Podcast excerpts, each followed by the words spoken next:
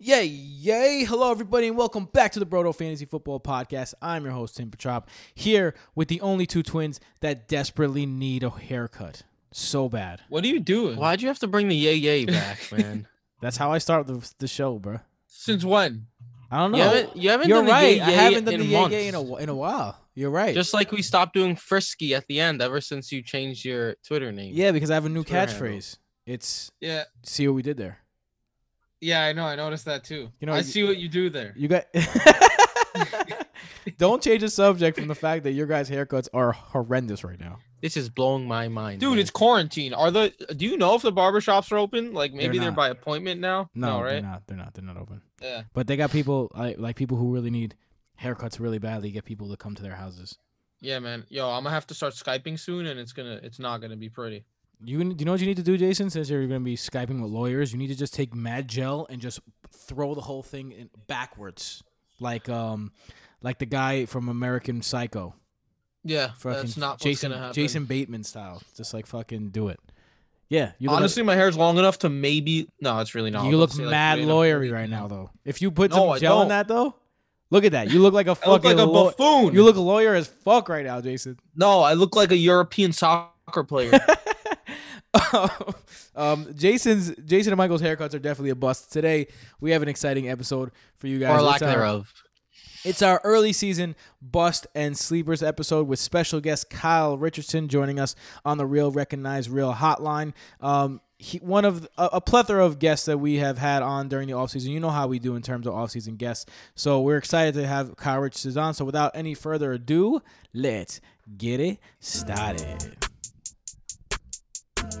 Welcome back to the Brodo Fantasy Football Podcast presented by BrodoFantasy.com. I'm your host, Tim Petrop, with my brothers, the only two twins that give you double that fantasy goodness, Michael and Jason Petrop. So I should mention that our intro music, I I bop with that intro music. That is actually the background music for uh, a single by Johnny Petrop called uh, Faded, and it is produced by DJ Ray Black and uh, and Johnny Petrop. So uh, yeah, just a little bit of a of a cheap plug right there for them. Faded, faded. Astoria in the house. I, I love that, but for to me that noise that down down down down. I, I, I fuck with that OD.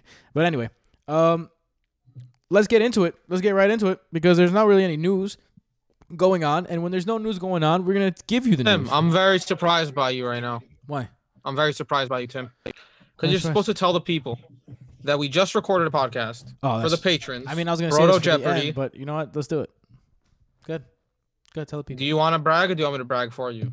Um, I don't want it to be ruined, but go to go to patreon.com slash broto Oh, fantasy to uh get the extra episode. We just recorded it. We're gonna put it It's up a very, very close battle. um it could have been a close battle, but all you need to know is I have my first appearance on I mean, it ended as a close battle. on Jeopardy. And I may or may not have whooped Michael's candy ass. Let's just put it that way. May or may not have. Um, if you want to, if you want to support the show, please go to BrotoFantasy.com, and for that, we give you an extra episode with a ton more extras. Uh, go to our tiers to see exactly what extras we have. Like six bullet points per tier, so it's it's uh it's fire extras that you can get there. Um, also, BrotoFantasy.com for everything Broto Fantasy. Michael just dropped his second installment of his uh, breakdown of true values and what that means for the upcoming season. Um, true throw and true target value, of course, is a proprietary stat made by our very own Jason Petropoulos and curated by Michael and myself while Jason was was um, doing his lawyer thing. We were all definitely in that process uh, this this time around, even though last year was like just completely Jason. Um, so we appreciate you, Jason. Um, yeah, so BrotoFantasy.com. Also follow us on Twitter at BrotoFantasy if you want to hear our thoughts on Joe Mixon because we had a big Twitter debate on Joe Mixon today. We're gonna get into Joe Mixon with Kyle Richardson, who who saw our tweet today and said, "Everyone prepare! I will be on BrotoFantasy.com telling everyone why Joe Mixon is going to be drafted high and he's going to." Get his fantasy value. We are curious to hear that because we are not Joe Mixon guys here by any stretch of the imagination. So, um, with that being said, busts and sleepers. Yeah. Let's start off with uh, the loser. uh, I mean, uh, the person that we don't know the outcome for, Michael. Michael, let's start with the positive. Let's start with sleepers. Who's someone that you think has the ability to be a sleeper going into the season this year? Listen, man, Timmy may or may not have won, right? It may or may not have been by one measly point, you know. So Um, let's just keep that in mind. Final Jeopardy. Back to the the purpose of this episode, though. First sleeper, I have to plug my own work here, folks. I'm going with Jack Doyle, and the reason why can be found in the True Value Report Part Two. I love Jack Doyle. I'd love me some Jack Doyle this year, man. I love it. So go make sure to check that out because True Value say he is a steal. Last season he was being drafted as tight end 23 because Eric Ebron was also part of the squad. True target value at the end of the season was tight end 22, but he ended as tight end 15 overall. So outperformed it by a pretty significant margin. He moves from Jacoby Brissett to Philip Rivers, four spot increase in true values, and Philip Rivers likes to throw to his tight end, as we've seen with Hunter Henry, Antonio Gates, and company. Jack Doyle saw 68 targets in all of 2019 and ended as a tight end 15. Eric Ebron saw 52. Eric Ebron's gone. He's been shipped out. He's he's in Pittsburgh now. If Jack Doyle saw half of Eric Ebron's targets last season, so an extra 26 targets on top of his 68, his uh, expected true target value lands him as tight end 12 on the year. If you give him all of Ebron's vac- vacated targets, he lines at 120 targets on the season and tight end six overall. Obviously, you can't really expect 120 targets, but somewhere in the 90 to 100 range isn't something crazy to think about as long as Jack Doyle stays healthy. His current ADP in FFPC drafts is tight end 19.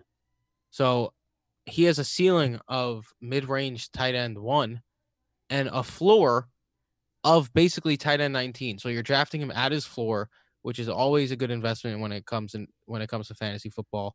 Draft players where there is value, and Jack Doyle is just a huge value to me uh, coming into the season because let's be real, Philip Rivers likes to throw to his tight ends. Uh, T.Y. Hilton is always hurt. Parris Campbell, sure he's exciting, but who knows how he's going to uh, if he's going to be able to stay healthy or have that big of an impact. Same with Michael Pittman Jr. as a rookie. So I think Jack Doyle is a very sneaky late tight end option this year. I love I love me some Jack Doyle this year. I really I really feel like if you're not going tight end early in drafts this year, you tight Jack Doyle is one of those guys who's going to give you maximum output, especially now with Philip Rivers as his quarterback, like Michael said. Uh, Jason, Uh, who is a sleeper for you coming into the season? Yeah, I'll stay on the tight end bandwagon. Jack Doyle is also a favorite of mine, but I'm going to go with someone else. Jonnu Smith. Uh, this has everything to do with true values. Ryan Tannehill is a true value king. Last season, he ended number one, the most efficient thrower in terms of fantasy points in the NFL. The year before, he was sixth, so there's no fluke there. Tannehill, when he throws, produces points, even if it's limited. But that's also because they're in an offense with Derrick Henry, and that pass, uh, that play action game will open up things for Jonnu Smith, especially near the red zone play action to Derrick Henry, little flip to Jonnu Smith, and you got yourself six points. Um, also, there's not much behind AJ Brown. Um, Corey Davis, we all know how we feel about Corey Davis. Adam Humphries, I mean, he's been released.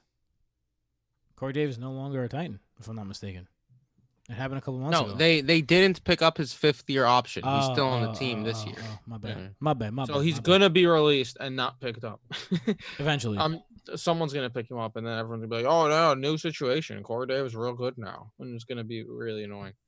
Um, so there's not much behind AJ Brown. Jonnu Smith has improved every season. He's entering his fourth year, uh, which is what you want for tight ends. It takes time for them to blossom.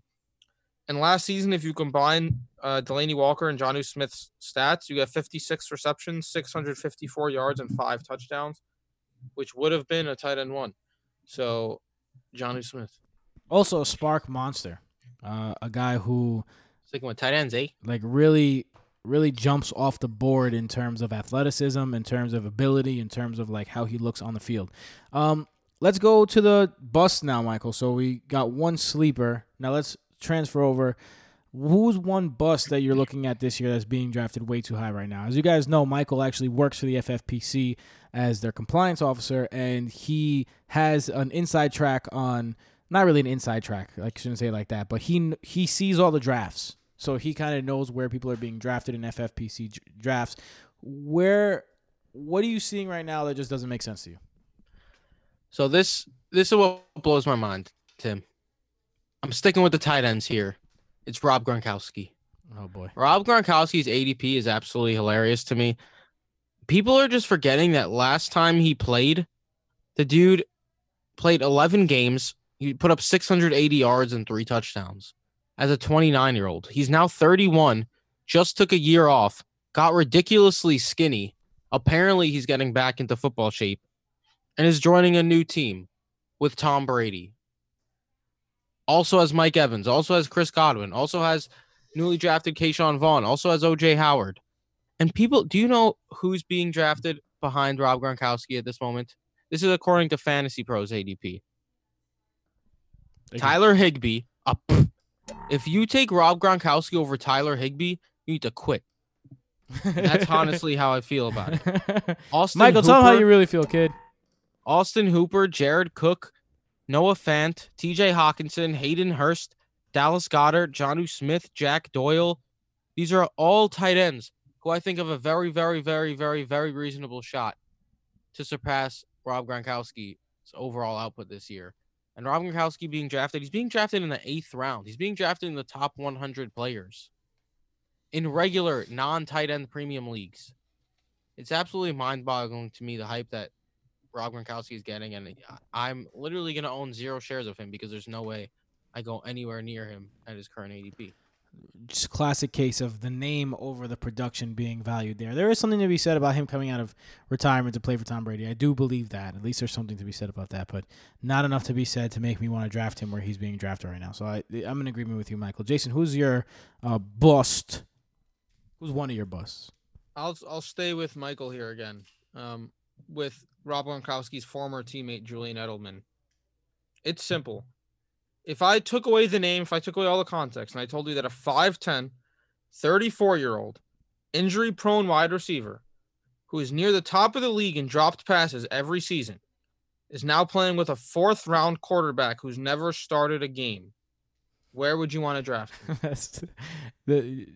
It's a little spinny. You're spinning it a little bit, but you make a great point with those spins because I was getting more and more. I was like, oh, it's spinny, but it's true. That's it. That's all I have for this. Uh, because that's all I need to leave it at. The spin is real. I think I think when you're talk, looking at Julian Edelman, you have to also consider like Tom Brady. He was a favorite of Tom Brady. He was the only weapon on the field last year. I mean, he's still going to be the only weapon on the field. They haven't added anyone in terms of wide receivers, but you don't know what his his chemistry is going to be like with Jarrett Stidham. You don't know about his health. Um, he is 30, going into his 34 year. I wouldn't be surprised if the Patriots are kind of tanking this year. And I, I don't want to have any Patriots players on my team. yeah, it's going to be hard for the Patriots offense to make moves, especially because look, as as much as people for some reason forget the Jets were 6 and 2 in their final 8 games last year, the Jets defense is getting CJ Mosley back. They made hardcore upgrades at at cornerback. Uh, they drafted some edge players. They have a they have a very good defense. Of course, you know Jamal Adams in the middle of that mix. The Bills have a top 5 defense and the Dolphins have have made a lot of upgrades in their defenses in their defense. So playing in a division that is not going to be the easiest for a guy in his first year, even if he has the best uh, offensive coordinator, head coach combo in the league, in Josh McDaniels and Bill Belichick. Um, Michael, let's go back to the sleepers. Who do you got for your second sleeper? My second sleeper, I feel like if you ask me, anyone in this world asks me someone I love in the fantasy football world, it would be Robert Woods. So that's what I'm going here with here, Robert Woods, because I just find his uh, ADP just too juicy to pass up. I wrote an article on May 22nd, Cooper Kupp versus Robert Woods, which Rams wide receiver should you be drafting first. Go super in depth about their change in personnel usage and uh, how it affected Kupp and Robert Woods. Just to really recap, Kupp was a sixth fantasy receiver in the first 10 weeks. Robert Woods was 25th overall. So even in the first 10 weeks, Robert Woods was still productive. Uh, was just barely was on the dub was on the wide receiver two, wide receiver three, uh, right there. And then after that, weeks 11 through 16, Robert Woods was inactive week 11.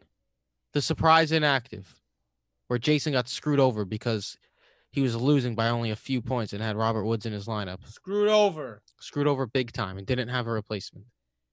After that game, because that game they used 12 personnel more than ever in Sean McVay's offense, and it was successful over 50% of the plays, higher than 11 personnel that game.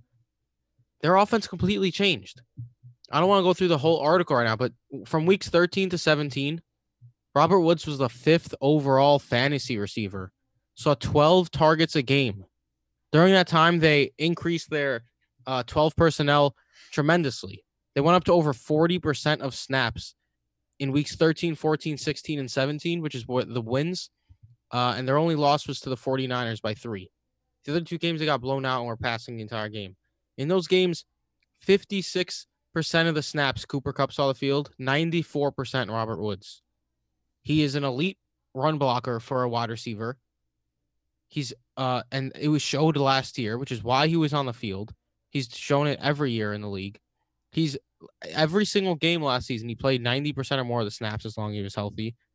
We're looking at a guy who basically turned himself into the number one option in the offense. A pretty high powered offense. And he's going as the 18th wide receiver off the board. Who only scored two touchdowns last season, too. Like he was the fifth overall wide receiver in the last five weeks. And he, I don't even know. I, I'm not even sure when he scored his touchdowns. Either one touchdown or zero touchdowns during that time. And he was the fifth overall receiver because he saw so many targets. I love Robert Woods this season. I'm all over him. He's due for some touchdown aggression as well. Catching 90 balls and only scoring twice is pretty nuts. So give me Robert Woods all day, all night. It's going to be interesting. I think. I mean, I like Cooper Kupp. I, I mean, I, I mean, I mean, uh, blah, Robert Woods. And I think one thing you didn't even mention is the amount of vacated targets you're going to get with the loss of Brandin Cooks. Um, it's all about personnel in terms of, I'm, I'm sorry, personnel um, decisions on the McVay side, an offensive scheme in terms of this because Cooper Kupp's going to be one person that I'm probably going to stay away from in drafts this year just because of the unknownness of whether he's going to be on the field a lot or not. Like, does he move to the outside now that uh, that what's his name is gone, Brandin Cooks?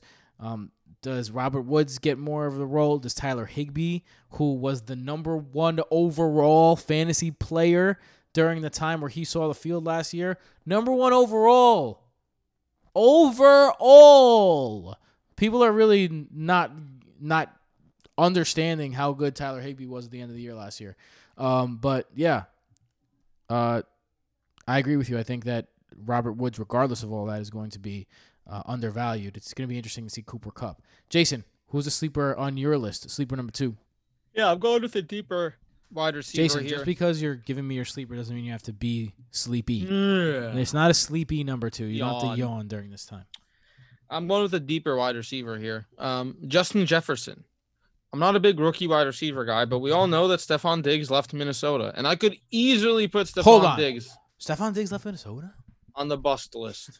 I didn't, but Stefon Diggs is also a bust in my eyes in Buffalo.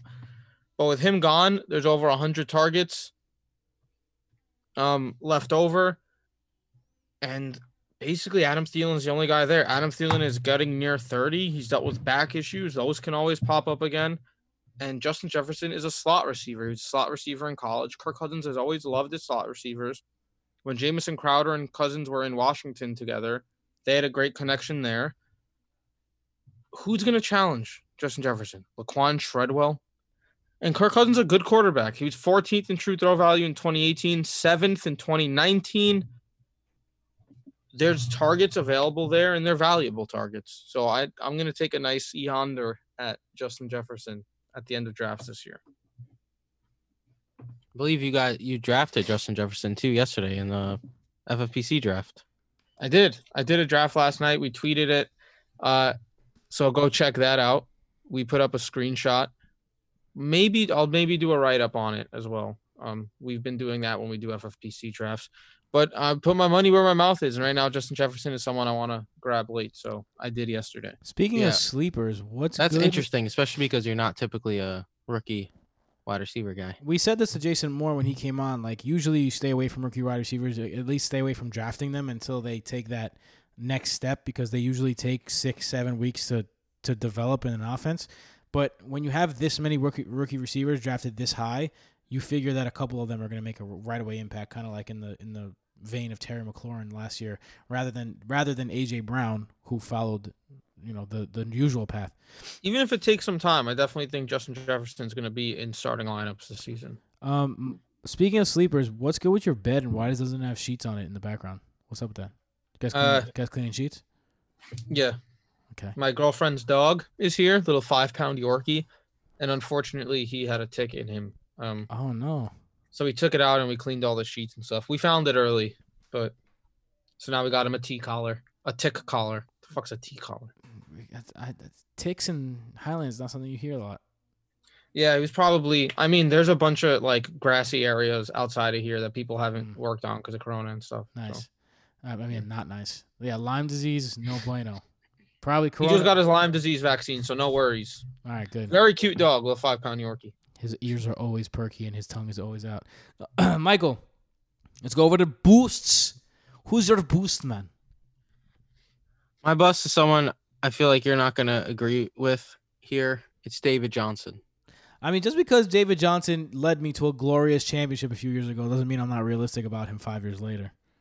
Four years. The later. reason it's David Johnson is because why in your right mind would you spend a fourth round pick on a running back who has been bad for three years in a row? The last time he was good was in 2016. And I understand he was ridiculously good in 2016. But he was also ridiculously bad last season and equally as bad the year before. Like 3.6 yards per carry, 3.7 yards per carry, 50 receptions in 2018, down to 36 receptions last year. And when was the last time a Houston running back was a really impactful fantasy player? What, Arian Foster? I mean, Duke Johnson's still there. Who knows if he's going to steal work from him? But, dude, I just don't see how, like, he's just going to be the typical Houston Texans running back who's probably going to get like 10 to 15 rushes and maybe he'll get you 8 to 12 points a game. But is that someone you really want to spend a fourth round pick on? I just think it's absurd that David Johnson's being drafted so high. Maybe it's because so many people are trying to draft running backs super high at the moment. But I, I just think drafting a running back who hasn't been good since 2016 is a terrible, terrible idea. I think like you know my my theory about following the money. You know that theory. Well, you could also f- you could also follow the money in terms of like they traded their money player for him and they're looking for a running back to be part of that offense. He's to be a workhorse in Bill O'Brien's system. So if he stays healthy, he has a great chance to succeed. So I mean a fourth round pick for me is not the worst thing you can do in the world for David Johnson. If it was in the second, third round, then I understand. But I mean, if you already have two workhorse receivers and let's say like a stud tight end or a stud wide receiver, like you can you can take a shot on David Johnson as your starting flex player and then take more shots on a couple of tight ends and receivers in the later round. So I'm not I'm not He's just straight up sucked for years. So no thank I you. mean, last year he didn't suck suck when he played. He, just he just wasn't fit for that si- system. Anyway, He sucked. um also he had the most inside runs of any running back in the league 2 years ago in that Steve Wilks offense. So let's not forget about that. Uh Jason uh, are we at bust? We're at bust. Yeah, we're busting. We're busting, kid. Uh, I'm gonna direct you to Michael's True Value Report Part One on BrotoFantasy.com. If you go to articles and go to True Value Report Part One, because I believe that Mike Evans is gonna be a bust this year. Uh, Tom Brady was 27th in true throw value last season. He really fell off a cliff, and he's just not the same player anymore. And he hasn't had an outside guy. I get it since Randy Moss but he also hasn't really thrown to outside guys since Randy Moss. He's relied on the Wes Welkers and Julian Edelmans, and Mike Evans is an outside guy. Um, if you took Tom Brady's true throw value last season and applied it to Mike Evans, he would have been wide receiver 19. Uh, the Bucs are better this year. He's probably going to have less. Tom Brady's going to throw less times than Jameis Winston. One because their defense can be better. Two because he's not going to be throwing interceptions every everywhere. And three because he's a better quarterback than Jameis Winston. Uh, Tom Brady likes his slot wide receivers, Chris Godwin, and running backs more than uh, Ke'Shawn Vaughn. Ronald Jones will probably be um, a big part of the offense. He likes them a lot more than Jameis Winston did. And then Gronk followed uh, Tom Brady to Tampa too. And I don't expect Gronk to have a great season, but he's there. and he, the where he'll probably have an impact is the red zone, and that's where you'd want Mike Evans' big body outside to have an impact in the red zone. So there's just a lot of downward arrows for Mike Evans, and I'm staying away from him. I know you guys are on the avoid Mike Evans train. Um, I gotta say, man, if your reason for it is that Tom Brady doesn't support a number one wide receiver, you have to ask yourself, when's the last time you had a true number one wide receiver? I That's re- I- one of like 75 different reasons. I, I okay. This guy just ignored what I said. Nah, I, I I- mentioned your argument. no. I mean, I'm just saying the opposite. All right. That's why we're here to give people things to think about. All right, Jason, Mister Autocrat over there. What are you? What are you over there? Want to be a dictator? What is this? The Aristocats. Um, Michael, this is your last, your final bust, correct? Sleeper. Final sleeper. Final sleeper. Let's get it. Final sleeper. DJ Chark. Do do do do do do. DJ Chark. Do do do do do do. DJ. Chark. DJ Chark's ADP is a little mind-boggling to me. I think people just aren't buying into it. Uh, he is the 50. He's going as the 57th player off the board right now, which is round five or six as the uh the 25th overall receiver according to Fantasy Pros. DJ Chark as a 22 year old sophomore put up a thousand yards and eight touchdowns on 73 receptions. This is a guy who was a top 10 overall receiver through the first half of the year last year. Then came the Nick Foles. Uh, Nick Foles is back. Let's play Nick Foles. He kind of sucked with him. Then Gardner Minshew came back. He got hurt a little bit in Week 14. The last couple weeks of the season, he he uh he missed Week 15, then Week 16 and 17. He was clearly clearly messed up. He had 18 yards and 34 yards in those two games.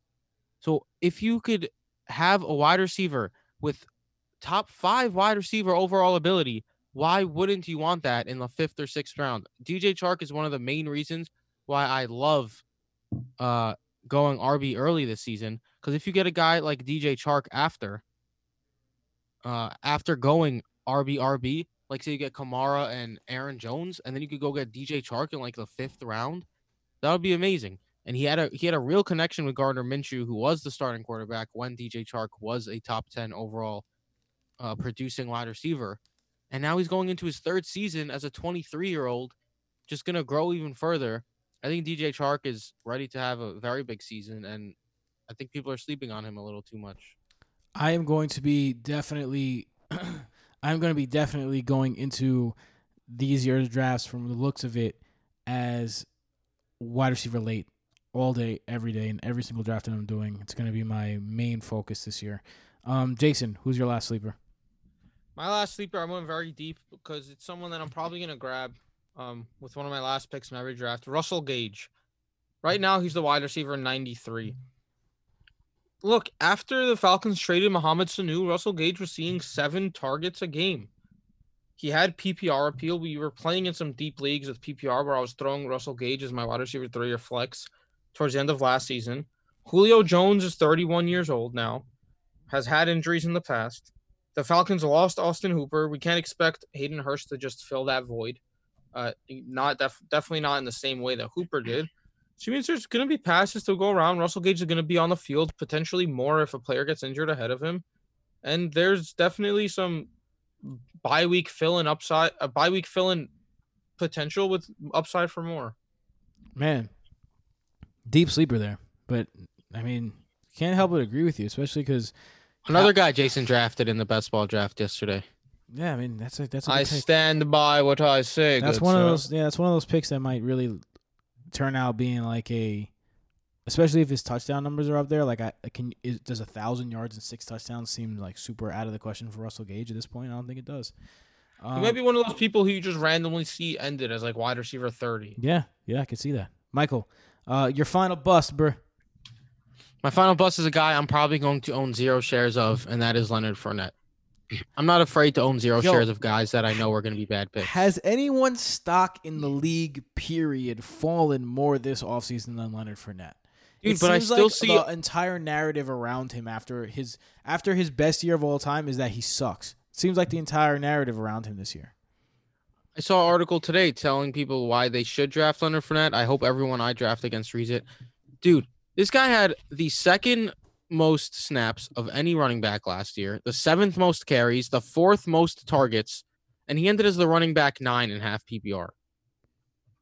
Like, that's just trash to begin with. To have the second most opportunities, seventh in carries, fourth in targets. On top of that, this dude caught 76 passes.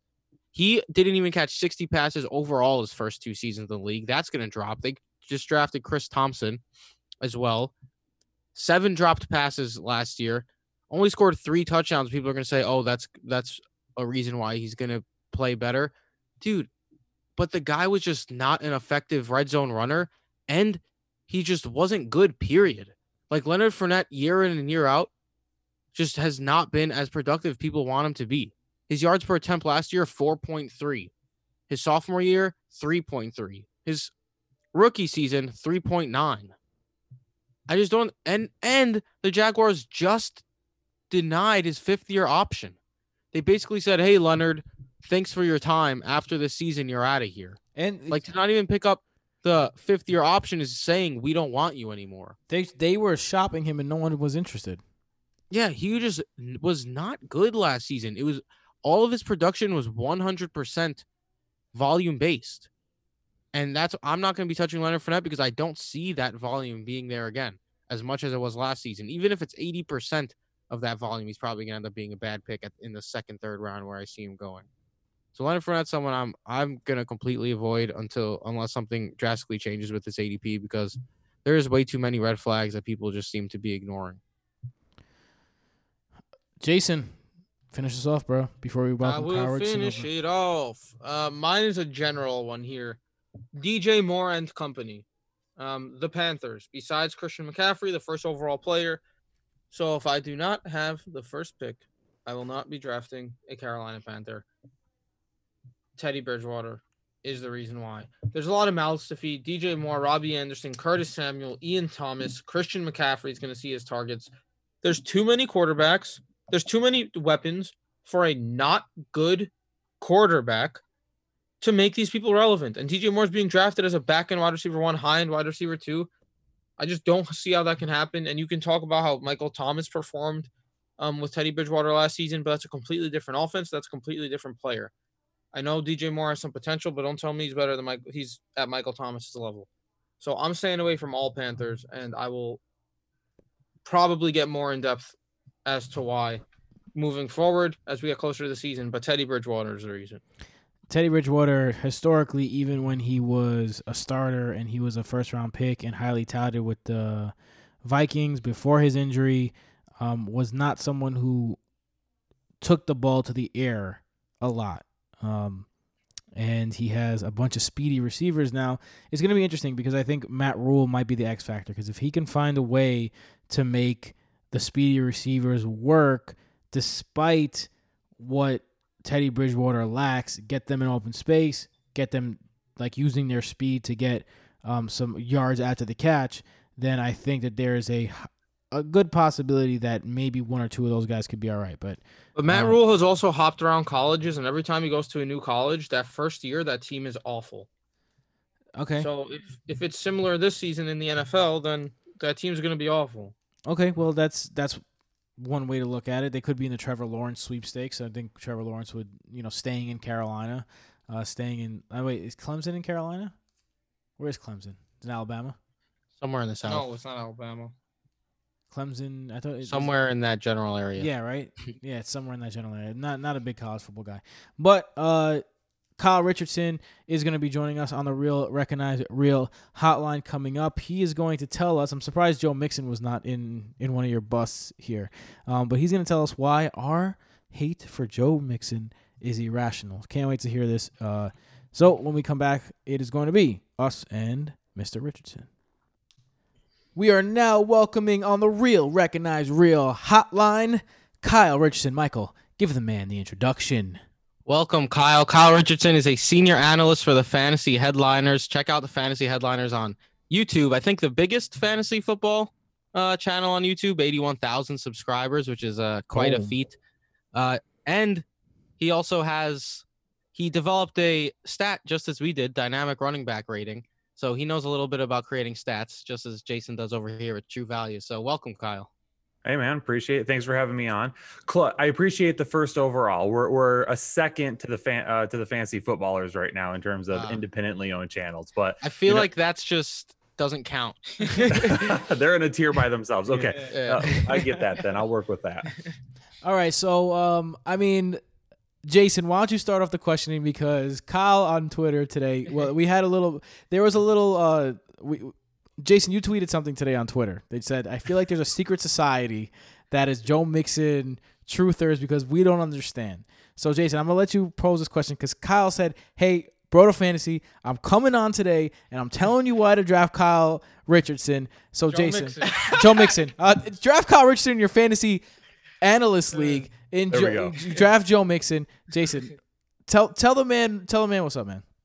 All right, so I'm gonna just give you my spiel, and then I'm gonna sit back and listen to your, um, listen to your opinion with open ears and see if you could persuade me. Okay, I'm ready to Uh, go. I gotta give a quick shout out to uh, Michelle Magic at Ball Blast him as well because uh, she I got some stats from her that are very useful for Joe Mixon. So my first thing with Joe Mixon is that he's completely volume based back. Right, like we've seen in the past when he gets injured and Gio Bernard takes over, that offense doesn't miss a beat and Gio Bernard's production doesn't miss a beat. So that right there tells me that he's a replaceable running back. So when people tell me about his talent, I question that from the start, and that doesn't really even get to his lack of production. If you look at the 29 running backs that had over 150 carries in 2019, he was 21st out of 29 in yards per carry, 11th in yards after contact, 19th in avoided tackles, 18th in breakaway percentage, 25th in yards per route run. Uh, if you look at the eight running backs who saw over 250 carries, he was eighth in yards per attempt, sixth in yards after contact, seventh in avoided tackles per attempt, seventh in breakaway runs. And then if you got to look at the offense, I know Jonah William Jonah um, Williams is going to play. He was injured last season, the rookie last year. But Joe Burrow is a rookie quarterback who took three years to develop. He didn't blossom until his fourth year in LSU. So for us to expect him to come into the NFL and blossom right away, I'm also questioning that. So I don't see the upside of Joe Mixon being taken as high as seventh overall. But now I'll sit back and listen to a different opinion with some with an open mind. Well, I'll say I'll say this. There there's some things there I absolutely agree with. Okay.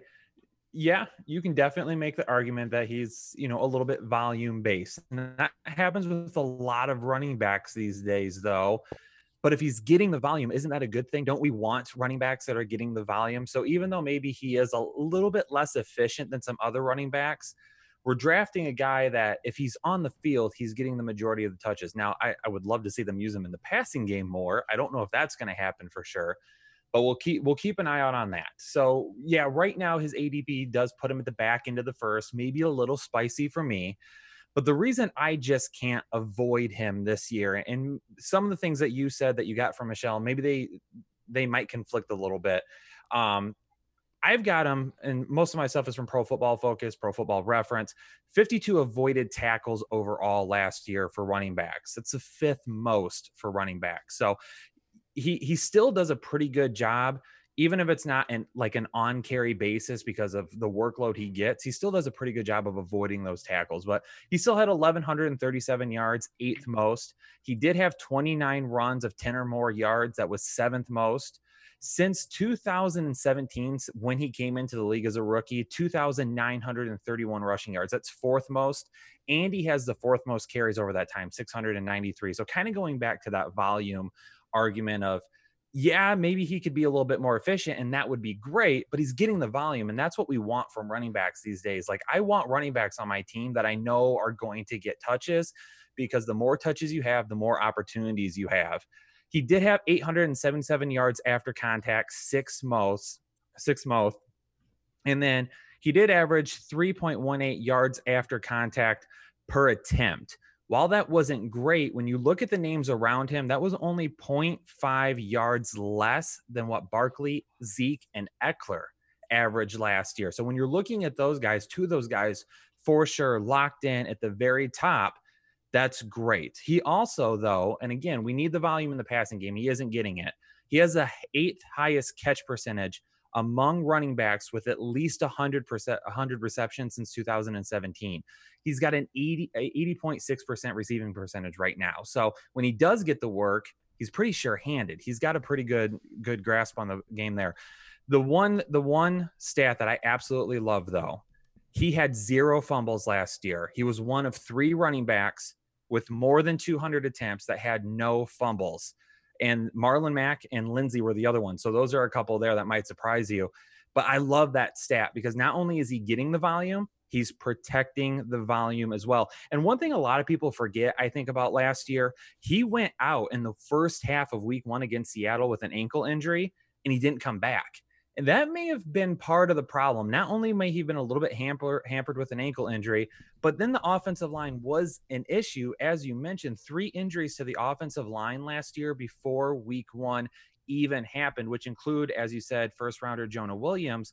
But pointing to another person on that line, left guard Michael Jordan, he was the youngest player on the roster last year. And I really like him to take a step forward and grow this year on the offensive line. So I'm throwing a whole lot out there, but I told you I was bringing the heat with Joe Mixon because I, I got some love him. But I'm trying to convince everyone right now. I know there's people that don't like him, but I do agree that I think he is overdrafted at some points.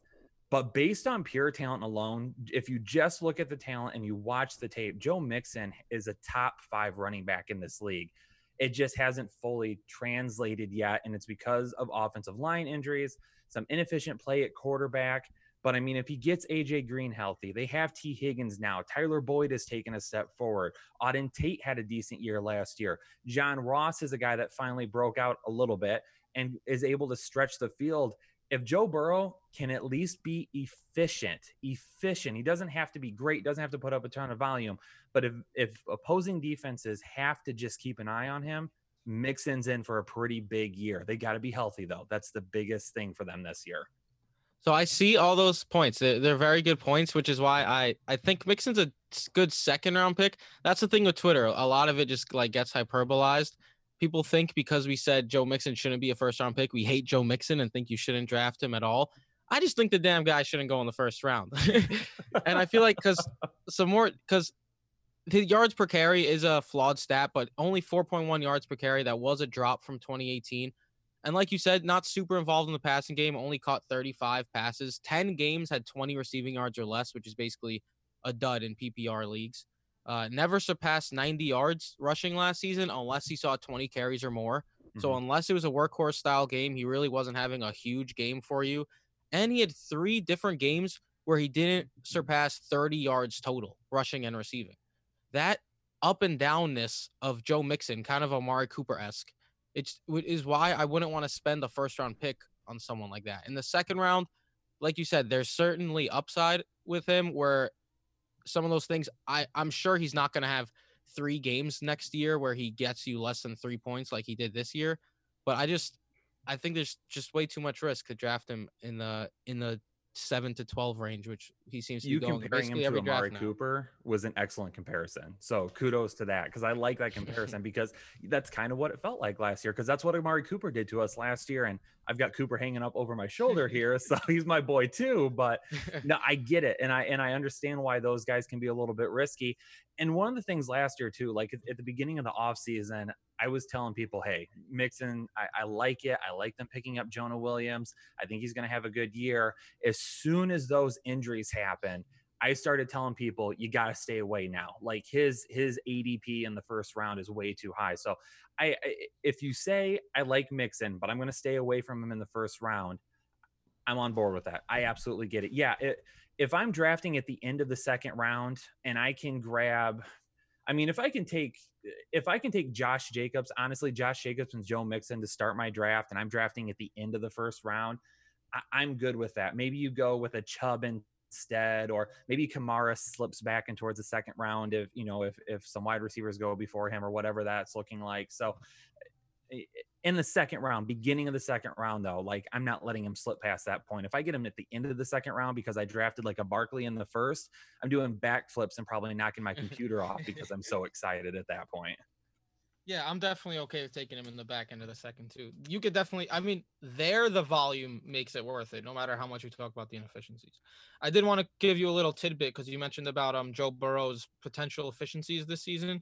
Um, the stat we created, true throw values, measures quarterback efficiency based on a fantasy point, um, based on fantasy points, and over the last two years, quarter uh, rookie quarterbacks, their average true throw value would put them as the 31st best quarterback in the league.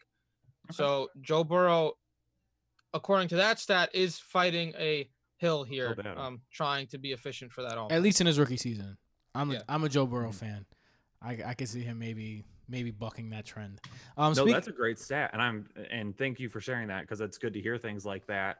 Um, you know, it, it's about that offensive line though. If that offensive line can be healthy to begin the year, I, I think that makes all the difference. And I think people just forget about it too much last year when they look at because a lot of people point to the first half of that season and they say, "Man, Mixon just didn't do anything. He didn't come on till the second half." And that's because like Michael Jordan, like he had to grow. He was the youngest guy on that roster. That's really hard for a left guard to kind of step in there and, and do that.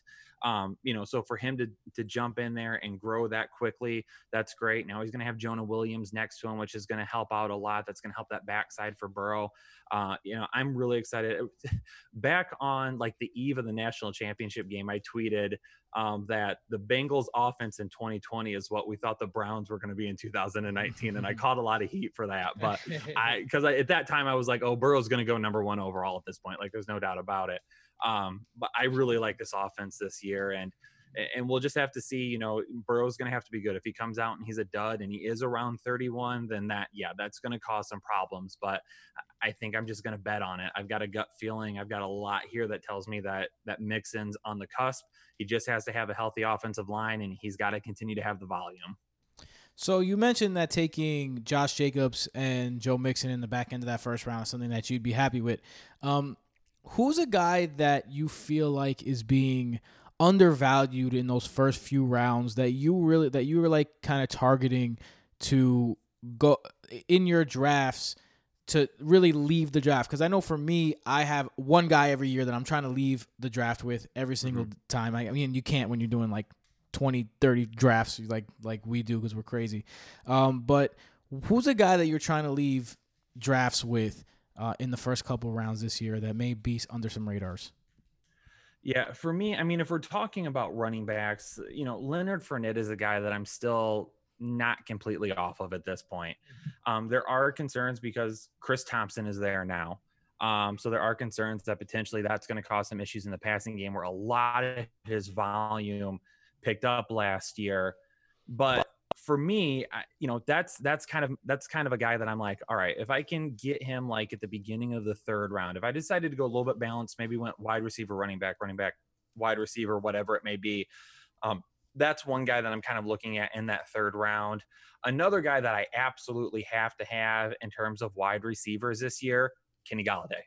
I have to have Kenny Golladay. I want him as many places I can get him. I'm willing to take him in the second round if that's what it costs to get him.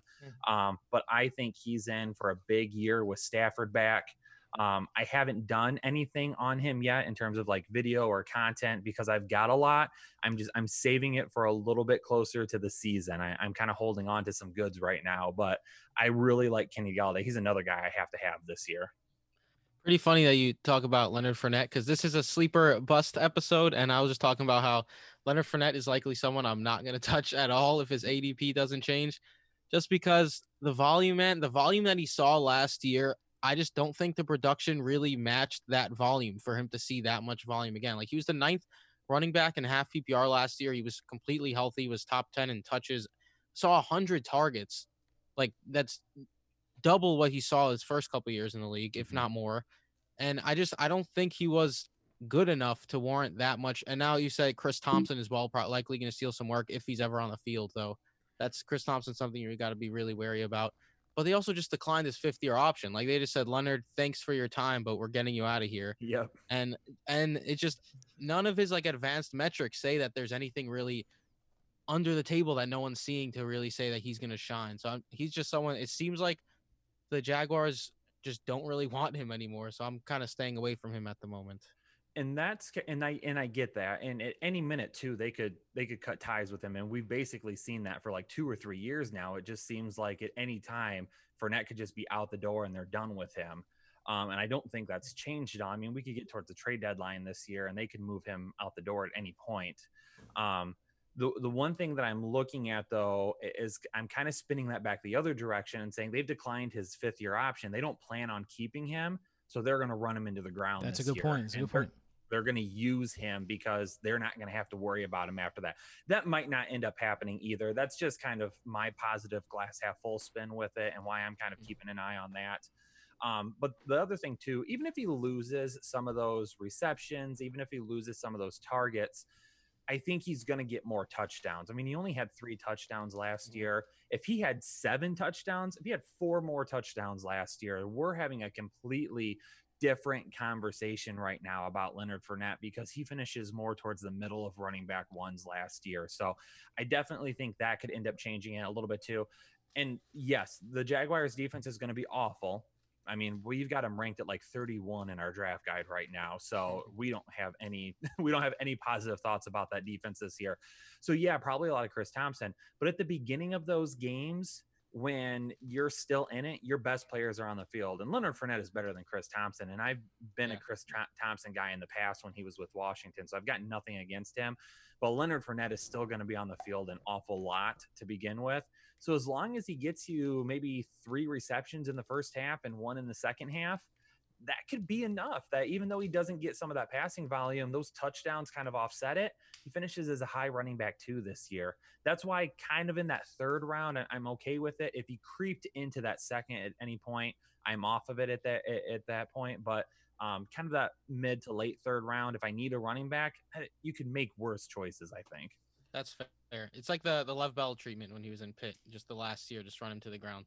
Yep. Yeah, I mean that's a great point. I'm not. I'm. I'm with you more than Michael on the Leonard Fournette train because it's like the Joe Mixon argument. When you're arguing inefficiencies, at some point, volume is still there, and volume leads to fantasy points.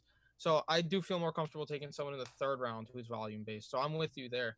Uh, you touched on how you love Kenny Golladay this season.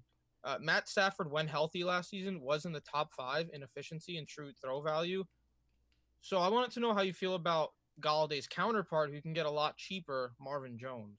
Oh, I have a ton of Marvin Jones stats right here next to me. Nice. So perfect that you ask about him.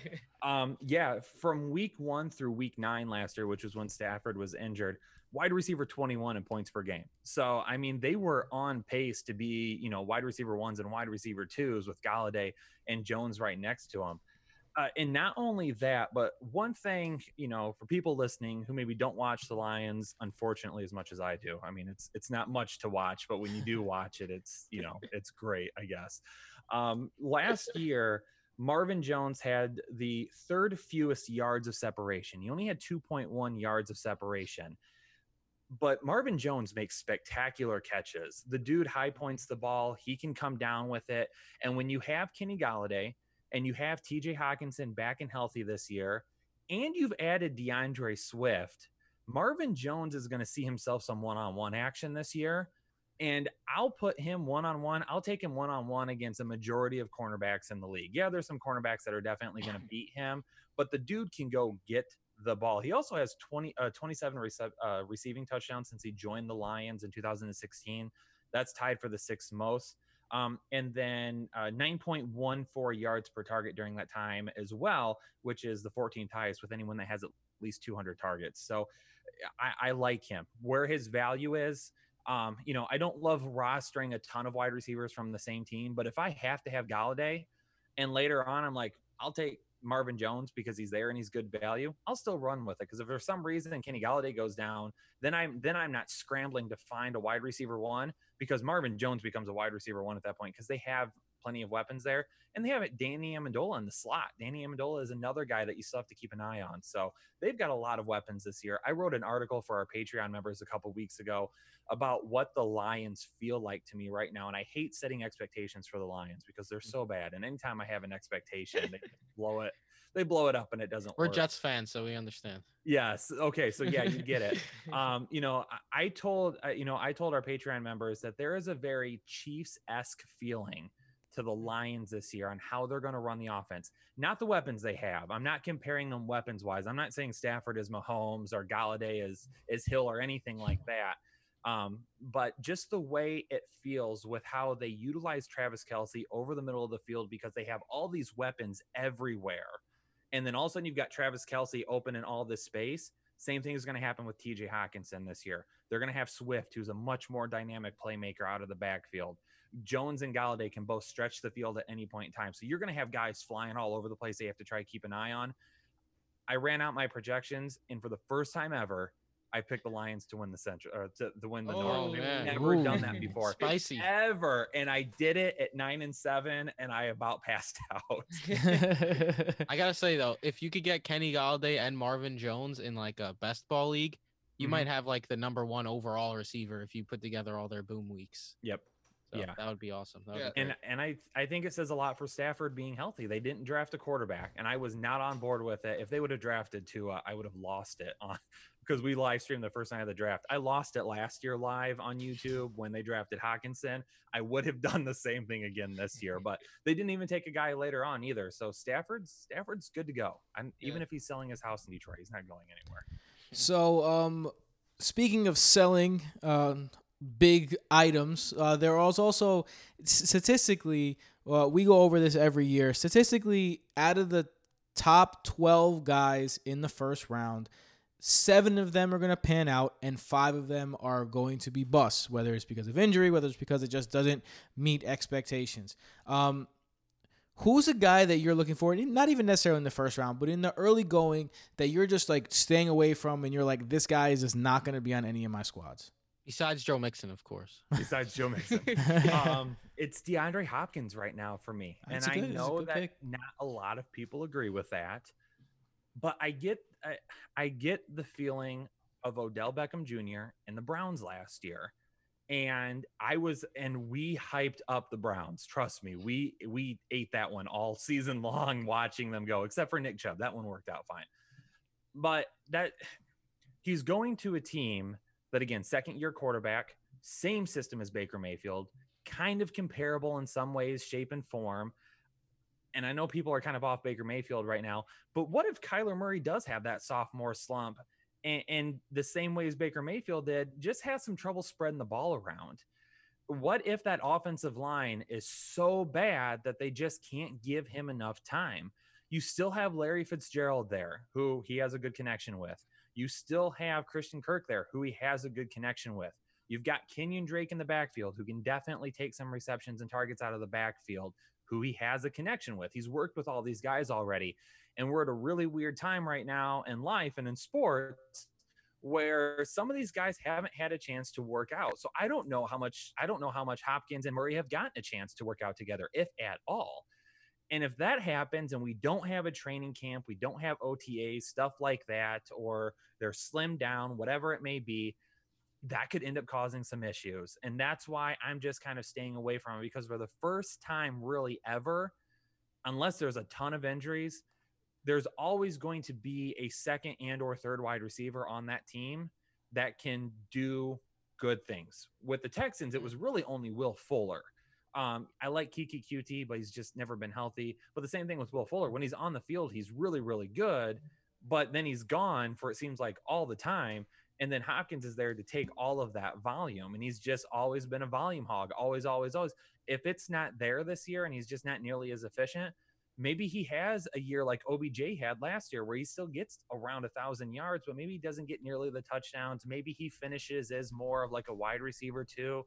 And if you spend a first round pick on that, it, it feels a little trappish to me that that can end up happening.